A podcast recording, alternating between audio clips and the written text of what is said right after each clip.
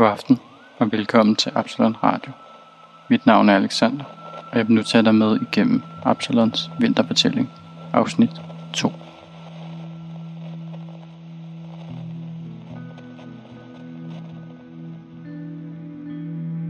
På Vesterbro i Kongens København, der ligger der et folkehus ved navn Absalon.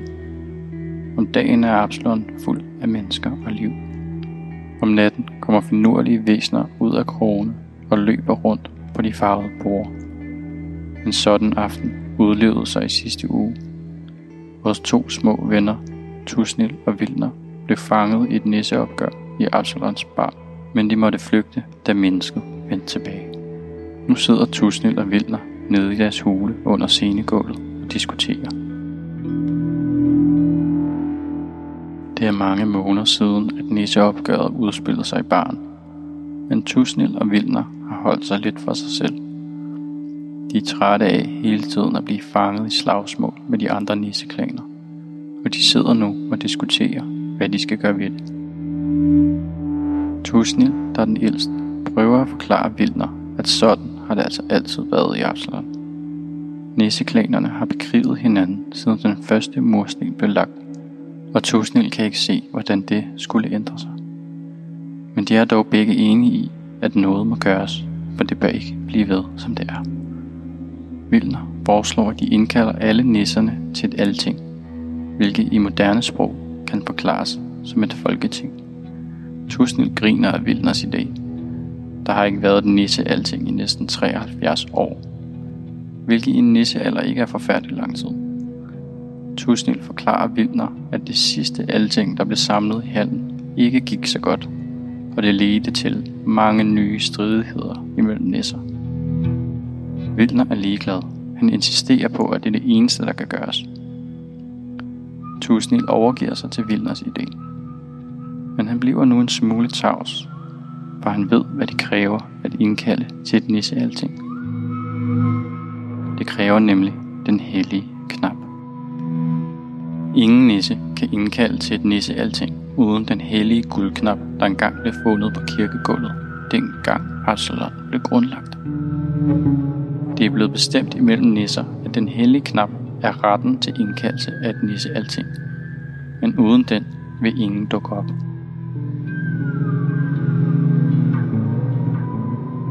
Vilner spørger fortvivlet, hvor den her knap man kan findes henne. Tusnil kigger op på det lille runde hul i scenegulvet op til hallen.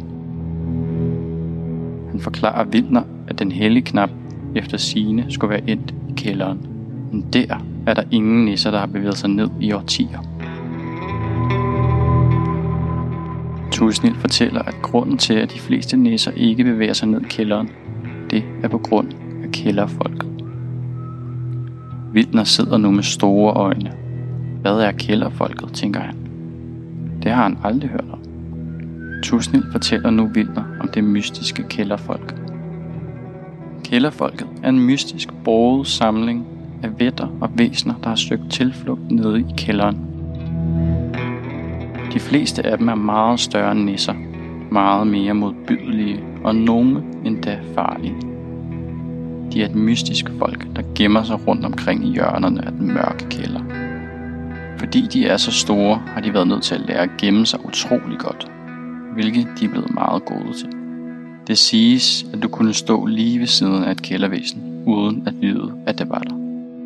Tusnil fortæller, at efter det sidste nissealting, der var der en nisse, der i vrede vandrede ned i kælderen for at gemme den hellige knap, så nisser aldrig nogensinde kunne have et alting igen. Han var ikke blevet set siden, og det siges, at knappen hviler dernede et sted. Vilner sidder med store øjne og lytter til Tusnil, og han er ikke helt sikker på, om han har lyst til at bevæge sig ned i kælderen. Men han er træt af nisseopgør, og den eneste løsning er at samle et nissealting for at skabe fred imellem nisserne. Tusnil og Vilner beslutter, at de bliver nødt til at drage ned i den dunkle kælder. Der er ingen vej udenom. De kravler op på deres skjul i scenegulvet, og Tusnil viser vej hen til den usynlige røde dør, som Tusnil kalder den. Det er en dør i endevæggen af hallen, man næsten ikke lægger mærke til, før den bliver åbnet. Tudsen eller Vild, der står nu foran den store dør og klør sig lidt i håret. Hvordan skal de måtte åbne den her store dør? Håndtaget sidder meget langt oppe over dem, og både døren og væggen er for glat til at man kan kravle op ad den. Vildner får nu en idé. Han løber alt hvad han kan hen til baren. Tudsnil står forvirret tilbage og venter. Der går et øjeblik, men så kommer Vildner løbende tilbage. I hånden har han en snor, og Tudsnil ser nu, at han har bundet den ene ende af snoren fast til en teske. Tudsnil forstår ikke helt, hvad det er, Vildner har gang i. Vildner træder lidt tilbage fra døren og begynder nu at svinge teskeen over sit hoved så hurtigt han kan. Pludselig giver han slip, og teskeen flyver op imod dørhåndtaget. Den rammer døren og falder ned mod gulvet. Vildner er utilfreds. Han hiver skeen ind igen og begynder at svinge den over sit hoved endnu en gang. Han giver slip, og skeen flyver op imod dørhåndtaget.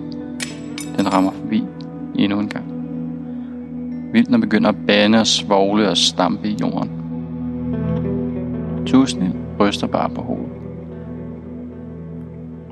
Nu samler Vildner teskeen op endnu en gang. Han svinger den over sit hoved og smider den nu for tredje gang op imod håndtaget. Den rammer og svinger sig nu rundt om håndtaget, så snoren får fat. Vildner jubler og står nu med den anden ende af snoren i hånden. Selvtilfreds kigger han på Tusnil og rækker snoren ud til ham. Tusnil forstår nu, hvad det er, Vildner har gang i. De griber begge to fat i snoren og begynder at hive alt, hvad de kan. Men døren rykker sig ikke en millimeter. De står nu igen lidt fortvivlet og tænker sig om. Tusnil vender sig nu om og ser straks noget, der giver ham en idé. Han tager snoren og løber hen imod scenekanten med den. Han binder den fast til et stoleben og råber nu på Vildner, at han skal komme over og hjælpe. De to nisser begynder nu at skubbe stolen hen imod scenekanten. Stolen falder ud over, og straks hiver den i snoren. Døren går op. Tusnil og Vildner jubler. De løber hen imod den mørke døråbning og fortsætter ind. De står nu foran den lange trappe ned i kælderen. De kigger en smule nervøs på hinanden, men de ved, at der ikke er nogen vej udenom. Tusnil går først. De bliver nødt til at kravle ned ad trappetrinene med stort besvær. Denne trappe er bygget til meget større væsen, nemlig mennesker. Efter lidt tid og meget besvær kommer de ned fra enden af trappen. Tusnil og Vildner står nu nede i kælderen. Ingen af dem har nogensinde været så dybt nede i Absalon før. De kan høre mærkelige lyde komme nede fra mørket. Men de kan ikke helt finde ud af, hvor lyden kommer fra, eller om det er fra væsener eller fra bygningen. Tusnil og Vildner går ind i mørket.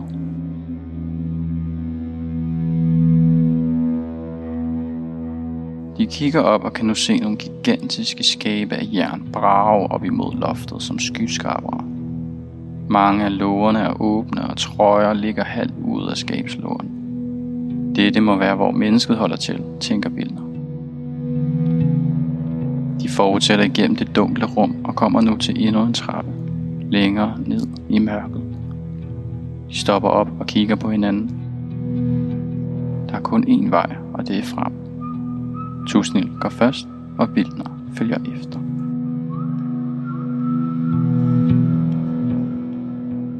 Denne trappe er ikke så lang som den første, men den går ned i et utroligt mørkt rum. Her er det svært at sætte Tusnil og Vildner at se noget. De kan dog lige skimte deres omgivelser. Til venstre er der en dør ind til endnu et rum. Til højre er der en masse støvede rør, der brager ud af væggene til højre og venstre. Dette må være Absalons rødder, tænker Tusnil. Bag ved rørene ligger der gamle møbler i bunker og kasser med forskellige ting. Tusnil og Vildner går hen til dette bjerg af menneskelige mærkværdigheder og kigger op på det. Men pludselig er der en lyd. Noget rumsterer ind imellem bjerget og ting. Tusnil og Vildner knipper deres øjne sammen for at se, hvad det er. Men det er for mørkt til, at de kan se nogen eller noget. Pludselig ser Vilner to næsten helt hvide øjne åbne sig ind imellem et gulvtæppe og en flyttekasse. Vilner får et chok og snubler baglæns. Tusnild skynder sig hen for at hjælpe ham op. De ser nu flere hvide øjne åbne sig i mørket, en efter en. De kan nu høre et mærkeligt sprog blive hvisket inden fra mørket. Væsenerne taler sammen. Men det er ikke et sprog, hverken Tusnild eller Vilner kender til. Vilner kommer på benene, og de to venner stiller sig nu skulder ved skulder. Øjnene stiger ud på dem. Tusnild og Vilner er bange, og de indser, at de ingen våben har taget med. De hvide øjne kommer nu nærmere. De bevæger sig ud fra deres skjul imellem de mange ting og står nu foran Tusnild og Vilner. Det er en slags nisser. De ligner i hvert fald nisser. Men de ligner ingen nisse, som hverken Tusnild eller Vilner har set før. Deres tøj er sort og beskidt. Deres hud er mørkegrå, som det beskidte betongulv. Og deres øjne er hvide som den flormel, som mennesket bruger til sin æbleskiver.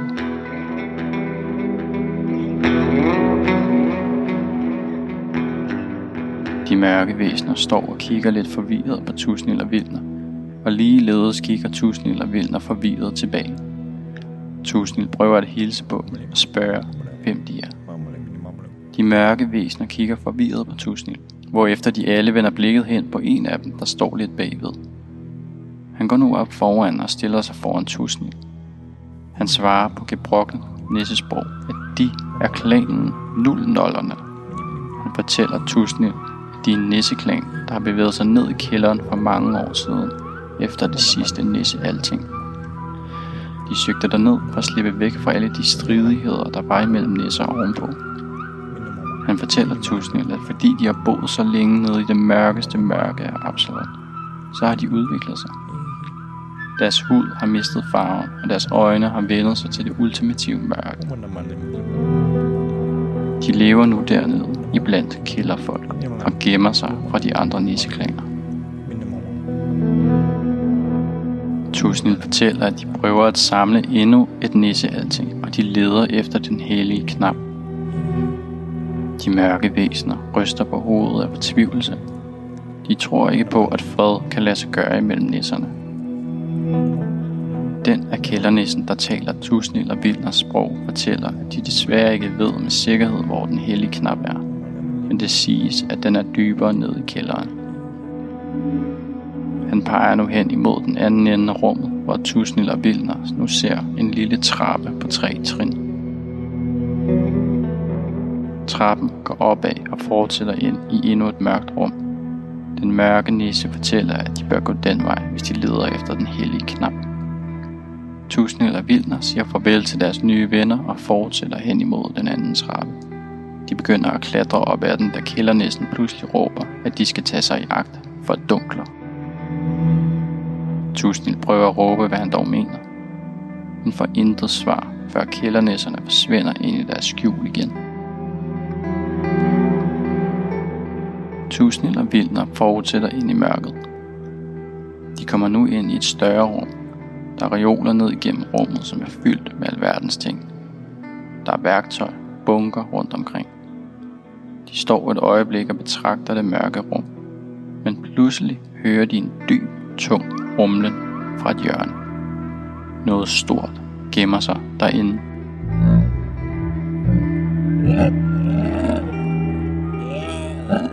De kan høre noget bevæge sig rundt, og et par ting vælter ned på gulvet. Tusnild og Vilner bliver meget bange og hiver fat i hinanden. De prøver at spore sig frem til, hvor lyden kommer fra. Men det er svært at vurdere i dette mørke. Der er et væsen. De kan høre det rumle og knurre og sige mærkelige ting på et sprog, de ikke forstår. Tusnild og Vilner skynder sig hen til en af reolerne og kravler ned under den.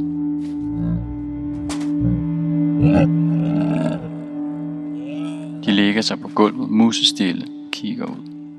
Pludselig ryster jorden af et fodtrin, og endnu et, og endnu et. De ser nu en kæmpe fod træde ned foran dem, i gang imellem reolerne. Vilner hvisker fortvivlet, hvad dette dog er for et væsen. Tusinder stivner. Han visker lavt til sig selv. Kælder tror den.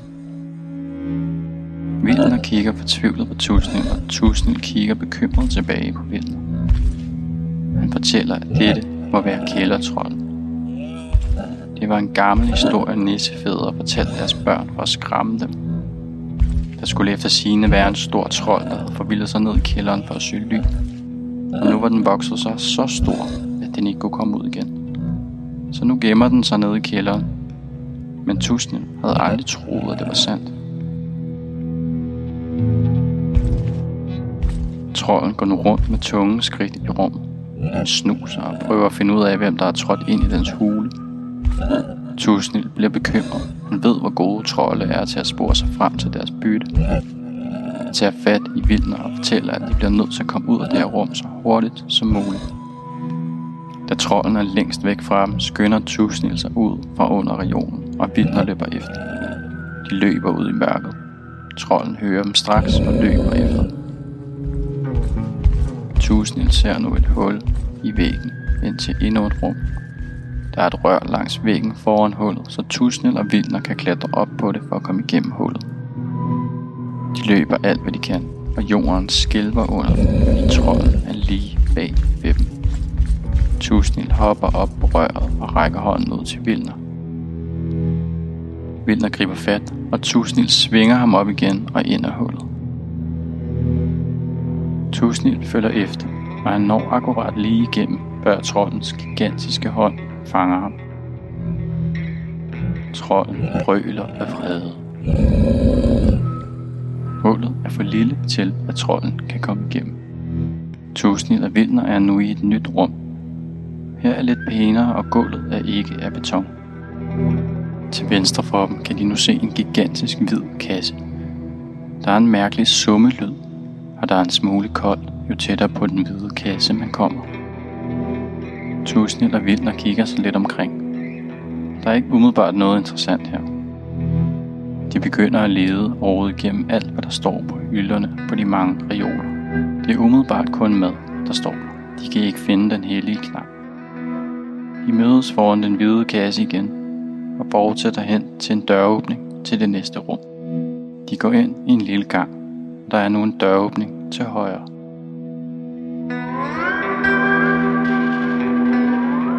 Tusnild går ind. Han bliver fuldstændig overvældet af det syn, der møder ham. Foran ham står der store øltønder, tilknyttet et anlæg på væggen med slanger. Han indser nu, at det er her alt øllen kommer fra. Hans øjne lysner, han kan ikke lade være med at smile. Tusnild løber hen og kravler op på en af øltønderne. Han har aldrig set noget så smukt som dette ølanlæg. Det er kilden til vandfaldet af pilsner, bankobajer og juleøl, der flyder ovenpå. Vildner derimod, han er mere beskæftiget med at lede efter den hellige knap. Han begynder at kravle op på hylderne for at lede efter knappen, men han kan ikke finde noget. Pludselig kan Tusnild og Vildner høre noget rumstere fra hjørnerne. Vildner skynder sig ned til Tusnild, og de stiller sig skulder ved skulder. Vildner når akkurat lige ned til Tusnild, da mærkværdige væsener pludselig begynder at kravle frem fra alle hjørner. De er små, men større end nisser, og de har en tyk, brun pels. To lange ører stikker ud fra deres tykke pels, og ligeledes har de to store, runde øjne, der er helt sorte. De siger mærkelige lyde og snakker med hinanden, men det minder mere om et finurligt dyr end en tale. De vælter frem fra hjørnerne, og inden længe er Tusnild og Vildner omringet. De stiller sig rundt om Tusnild og Vildner og kigger undrende på vores to venner. Disse mærkværdige væsener opfører sig, som om de aldrig har set en nisse før. En af væsenerne træder frem og prikker forsigtigt til Vildner, så han vælter bagover. Det synes de er mægtig sjovt, og et grin spreder sig iblandt væsenerne. Vildner rejser sig op igen, og væsenet skal til at prikke til ham endnu en gang. Men Tusnild slår ud og klasker hans finger væk. Væsenet hiver straks armen til sig og står nu med store, runde øjne og ser en smule forskrækket ud. Væsenet dumper ned på gulvet og sætter sig foran Tusnil og Vilner. Det spreder sig som en bølge gennem væsenerne, og pludselig sidder de alle sammen på gulvet. De sidder og stiger med store øjne på vores to venner, og der er et øjeblik helt stille. Tusnil og Vilner kigger på hinanden. Kan vide, om disse væsener kan kommunikeres med. Tusnil træder frem og løfter sin hånd i en fredelig façon. Han prøver at hilse på væsenerne. Men væsenet foran ham ligger bare hovedet på skrå, som om det er en smule forvirret. De forstår ikke, hvad Tusnil siger. Tusnil sukker, og han kigger spørgende tilbage på Vilner. Vilner trækker blot på skuldrene. Han ved ikke, hvad de skal gøre med de her væsener, der tydeligvis ikke forstår et ord af, hvad Tusnil og Vilner siger. Tusnil prøver nu igen at kommunikere med væsenerne. Denne gang med store armbevægelser. Han siger ordene langsomt og prøver at tegne dem i luften med armbevægelserne. Tusnil prøver at spørge dem om den hellige knap, og prøver at beskrive den så primitivt som muligt. Væsenerne forstår ingenting. Tusnil giver op, og hverken ham eller Vilner ved, hvad de skal gøre. Vilner får nu en idé. Han går hen til en vinkasse og hiver et stykke pap af kassen. Han finder noget snavs på jorden og tegner nu den hellige knap på det lille stykke pap. Han holder det op, så alle væsenerne kan se det og peger på det. Alle væsenerne udbryder nu en lyd af forståelse. Tusnil og Vilner ved nu, at disse væsener har set denne knap før. Vilner prøver ihærdigt at pege på knappen og vifte med armene for at spørge, hvordan mon er henne. Væsenerne kigger blot roligt på ham. Og da han er færdig, er der pludselig et af væsenerne, der peger hen imod døren, hvorfra de kom. I en bevægelse peger alle væsenerne nu i samme retning. Det første væsen går nu hen til døren og stiller sig ude i gangen. Han peger hen imod enden af gangen i den modsatte retning, end den Tusnil og Vilner kom ind af. Tusnil og Vilner går ud til ham og kigger nu i den retning, han peger. De ser, at der nu er endnu en lille bitte trappe på tre trin op til en stor dør.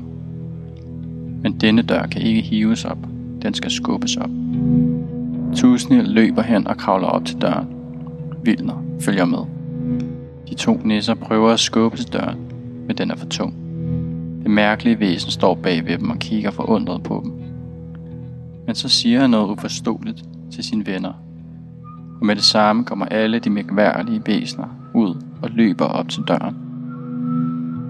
De vælter op ad døren og får hurtigt skubbet den op. De står nu og holder den åben for Tusnil og Vilner, så de kan komme videre ind i næste rum. Tusnil og Vilner går ind. De vender sig tilbage mod det mærkelige væsen, som stadig holder døren åben.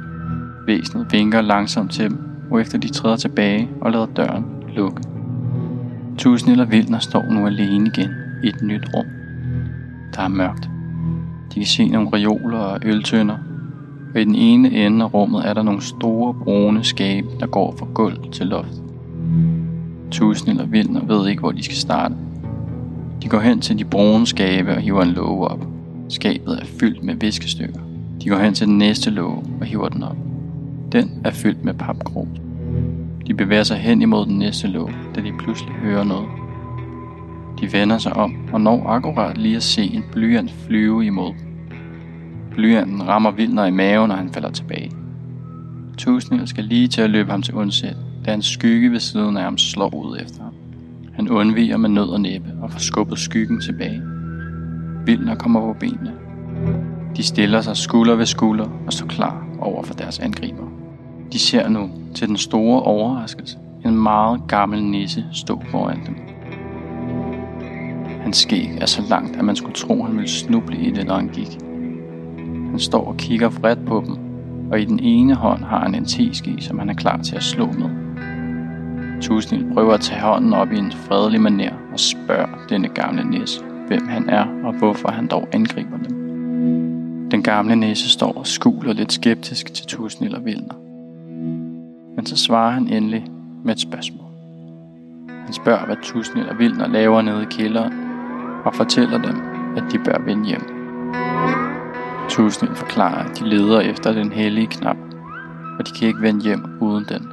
Konflikten imellem nisser er blevet for meget, og noget må gøres. Den gamle næse kigger i lang tid, lidt skeptisk og tudsende eller vild, hvorefter han sænker sin teske. Han introducerer sig selv som morkur. Tusnild indser nu, at dette er næsen, der ifølge historierne vandrede ned i kælderen med den hellige knap i sin tid. Næsen, man aldrig havde set siden. Tusnild kan næsten ikke holde sin begejstring tilbage. Men den gamle næse stopper ham og fortæller, at han kan ikke give dem knappen. Han har sværget aldrig at lade knappen falde i næsehænder igen, da han ikke ser noget godt komme ud af det. Tusnild prøver at bønfalde ham om at give dem knappen, men den gamle næse er stedig og nægter at fortælle, hvor den er henne. Vildner afbryder Tusnild og fortæller, at han ikke kan holde konflikten imellem næser ud længere. Han fortæller den gamle næse om sit håb og drøm om et fredeligt næsefællesskab. Han fortæller ham om hans drømme for fremtiden og prøver at beskrive den fredelige, vidunderlige verden, nisser kan skabe sammen inde i Absalon.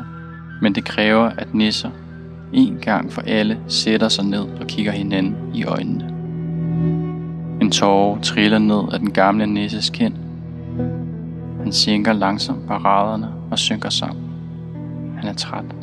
Han er fanget i gammel frustration, og han har for længst mistet håb på fred imellem nisser. Men der er noget ved denne unge nisse, der får et lille håb til at blomstre i hans hjerte. Måske var det denne unge nisse, som han havde ventet på.